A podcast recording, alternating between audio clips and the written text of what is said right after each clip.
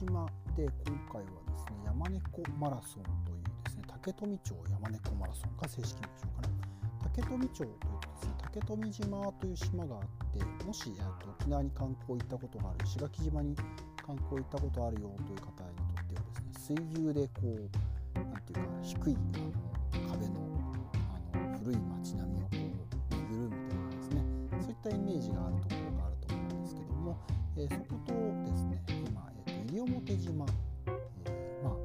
あ、西表山の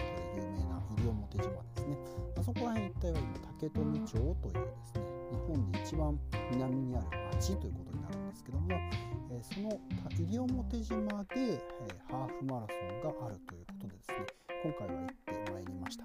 去年、えー、自分の人生の中でですね、えハーフマラソンを久しぶりに走ったハーフじゃないフルマラソンを久しぶりに走ったのが石垣島マラソンで去年の3月だったんども、えーと、今年はですね石垣島マラソンは1月でちょっと自分的にはタイミングが合わなかったので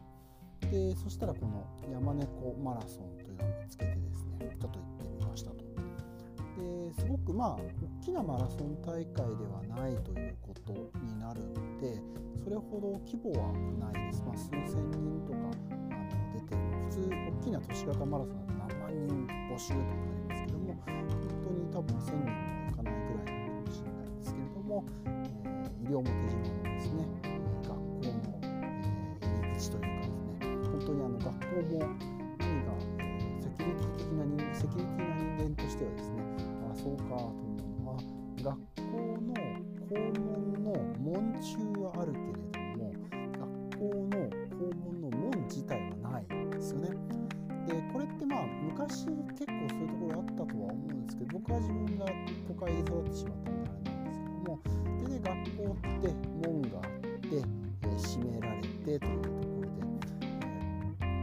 ぱり変な人が入らないようにというところなんですけれどもやっぱり田舎の町とかってお家でももともとまあ別に扉とかなかったりしますよねと。で、えーと、まさに石垣島のですね学校は、えーとここが門だよっていうのは分かるんですけどもそこをこう塞ぐための扉はないっていうですねそんな町のつく町というかですね学校の作りだったりしましたで今回のマラソンの中でも、まボランティアなのかですね、えー、たくさんのその学校の子どもたちが働いていてでなんとなればですね学校でやってるミニバスケット部とかあと野球部、まあ、野球部っていうかクラブですかねの子たちがですねそのまあ、あのバスケとか野球のクラブのですね活動資金にするために T シャツとかタオル売ってたりとかあと、まあ、あの出店みたいなのやってたりとか本当に子どもたちも、まあ、そのお父さんお母さんたちもですね一体になってこのイベントをこう盛り上げてますっていう感じがあってあの手荷物預かりのところとかもですね、えー、もう子どもたちがやっててで自分もちょっとした手荷物というか、まあ、ほとんど荷物持たずに石垣島に泊まってたのでで日帰りだったので荷物ほとんどん持たずに行ったんですけど3箇所とかをもらったのでそれだけをこう荷物預けてで自分で走ってでゴールしてで手荷物取りに行ったらですねもう子供たちがたくさん、まあ、5人ぐらいなんですかね自分に荷物を取らせてくれというのをですねすごくアピールをしてきてで横にいた先生なのか、まあ、ちょっとお父さんかお母さんなのかが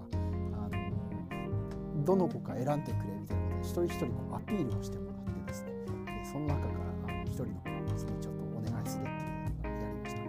でまあなんか自分の場合はですね、まあ、皆さん本当にアピール上手。で、えー、僕に任せてくれればすぐに取ってきますとかですね、えーと、ぜひ僕にお願いしますみたいな昔あったネルトン・ベニクジラ団っていうですね番組がありましたけどそれの気分を若干味わったんですけども、えーと、1人の子がですね具体的に私に任せてくれれば15秒から30秒で取ってきますってですね。秒数を指定してくれたのであなんかこの子いいなと思ってですねお願いしたら、15秒もかからずですね。10秒足らずで取ってきてくれてすごいなと思いましたと、まあ、そんな感じでですね本当にあの村とか町とかが一体になってこう盛り上げている、まあ、石垣島ってそんなに人口が多いところではないとは思うんですけども今回のハーフマラソンでも本当にあのボランティアの人たちもそうですしまた沿道で応援してくれる人たちもたくさんいてあの心を励まされるですねそんなあのマラソンであのやっぱり自分の中ではいわゆる都市型大都市の、え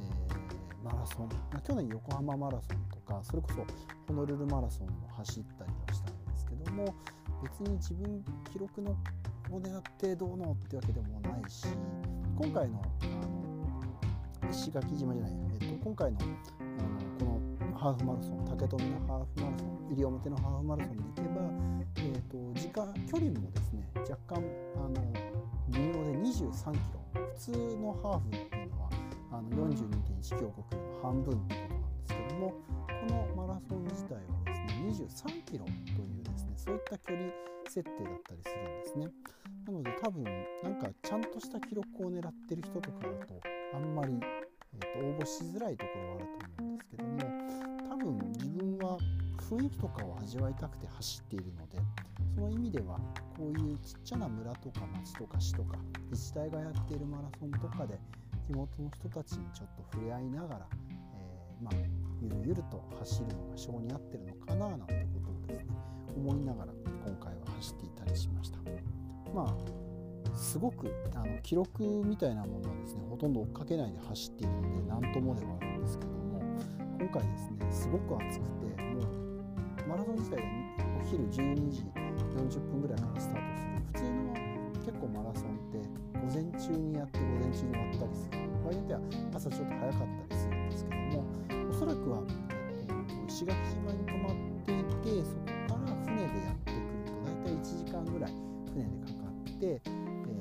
からスタートすることもあるとですねやっぱりあの1便で全員来れるわけでもないので時間をちょっとずらしてそして、えーと、お昼ぐらいに始まってでまあ4時ぐらいにはですね終わるという感じでその後準備があって島にそのまま西表に残る人たちにはあのすごいこう島のですねアフターパーティーみたいな感じです今回残念ながらそれは出られなかったんですけどもそういう意味ではですね暑い12時から昨日が今年の、えーと、一番暑い日だったらしくてそれを記録したのが、えーと、石垣だったらしくてですね30度弱ぐらい20あの30度弱ぐらいのですね、えーと、気温の中走ったのでかなり日焼けもしてしまってでやっぱり自分の中でもですね暑さ対策もそうだしやっぱりまだまだちゃんと距離を走れていなかったりもするので、まあ、後半はちょっとバテてしまって、えー、ずるずると苦しんだなという感じですただあの最後の数百メートルだけはですね全力疾走をしてみせてですね、えー、周りの人を驚かせてゴール前で、えー、1人だけ抜いてゴールをするというですねそういう姑息なことをやった、えー、そんな、え今回のマラソンでございました。でまあちょっとセキュリティというかですねそんな話なんですけども、えー、JAL の、まあ、飛行機に乗るケースが多いんですけど今回沖縄本島によってで本島からこう、まあ、離島である石垣島に移ったんで、えーと、JAL グループの JTA さんのですね、えー、まあ、機内あの飛行機で飛びました。で JTA の機内雑誌みたいなのがあって結構飛行機に乗る時にはあの機内雑誌を読むの大好きでですね、えー、と今回もつらつらと機内雑誌を読ですけどもその中でですね安全推進業務安全推進部というですね部があってそこの安全推進部の人の安全推進業務をですね特集をしているというのがあってあ面白いなと思っていてですね。でまあ JAL の中ではですねこの JAL とか JTA さんですかね。JTA さんの中には、まあ、運航客室整備空港という4部門があってでそれぞれにやっぱりこう安全推進担当者がて、まあ、連携をしてやっぱり飛行機会社としてのですね安全を守ってる安全の総括をしていて内部監査をしたりとかあとは、まあ、あの品質目標ではないですけけども安全目標みたいなものを設定しているで問題があれば改善策を、えー、ちゃんと、えー、まあ、対応していきましょうみたいなことをやっているというですねそんなあの取り組みのご紹介があったりしました。で、まあ、ちょっと面白いなと思ったのはですね、あの最後にですねこう先輩に今回この記事を書いた人がですね先輩に言われた言葉として、えーと、この安全推進という仕事はどういう仕事かというとパラリンピックのマラソンの伴走者みたいなものですよと。で何かというとランナーが無事にゴールをするようにロープを握って誘導はするけれども決して前には出ず引っ張ることもせずでも間違った方に向かったらちゃんと元に戻して支えながら一緒にゴールするんだっていうことをですね言っていてこれすごくいいあの表現だなというこの先輩そしてまあこの方、うん、すごくあの関心をしたというかですねすごいなと思ったんですけどもまさにセキュリティというもの安全とかセキュリティというものはこういう立場であるべきなんだろうなっていうふうにですね改めて思っていました。ともするとやっぱりあの安全安全を考えてしまったら、えー、引っ張ってしまってスピードを殺してしまうケースというのは当然セキュリティのネガティブな側面としてはあるんですけどもそれはやっぱり価値ではないと思うんですね。でまあでもやっぱり間違った方に向かったらちゃんと元に戻して支えながらそして一緒にゴールをするということセキュリティはそれを目的にするものではないんだけれどもやっぱり伴走者としてのセキュリティの価値というのはすごく必要なんだなということをですねちょっとあの伝えてくれてるものだったりするのであこれは結構いい言葉だなと思って、えー、ポッドキャストでもちょっと紹介してみたいなと思いました。で、えっと、さらにはですねあのこれはもしかしたら JTA さんだけではなくてというところあでも JTA 文化として根付かせていくっていうところなんですけどもあの確認会話言葉があってですねこれは何かというと分かったつもりにならないために言葉に出してお互いを確認するお互いに確認をするということであの確認会話ですかとかですね確認会話ありがとうというふうに言うそういう文化があるらしいんですね。あの英語英会話でもあるんですけども特に日本の人間日本人はですね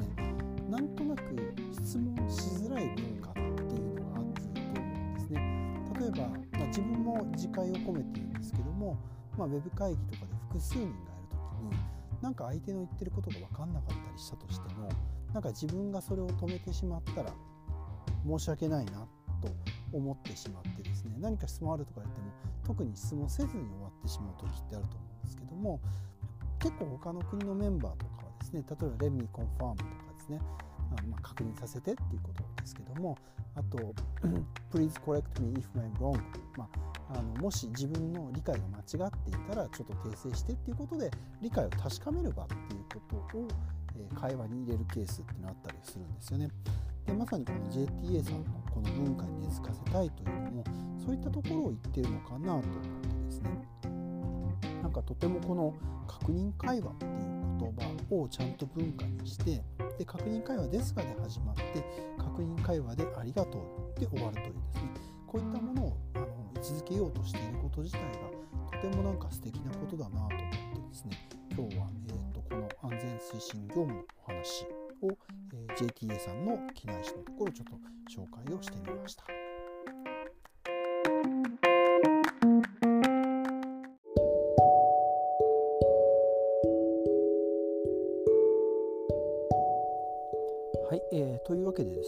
回は、えー、まあ、自分がマラソンに行ったよという話とあとはあの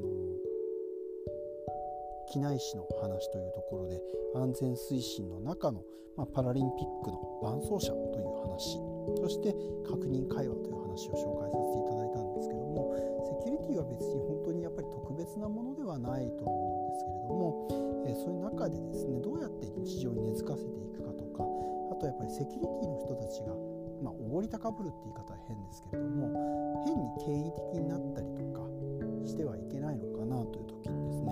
やっぱり支えながら一緒にゴールをするそういう存在なのであるというところ。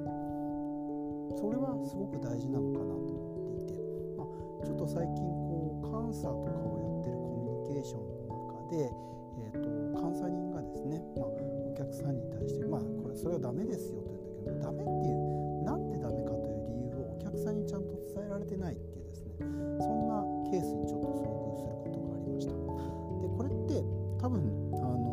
伴走者パラリンピックの伴走者みたいな形でいけば監査人は監査人の意思としてそっちに行っちゃダメだよということで、えー、元に戻そうとしているところがあるのかもしれないんですけども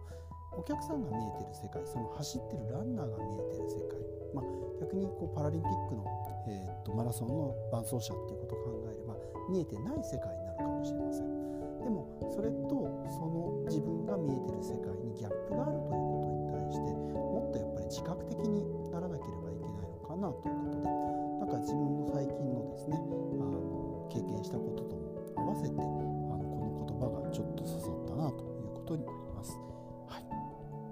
というわけで、えー、っと今回の、えーまあ、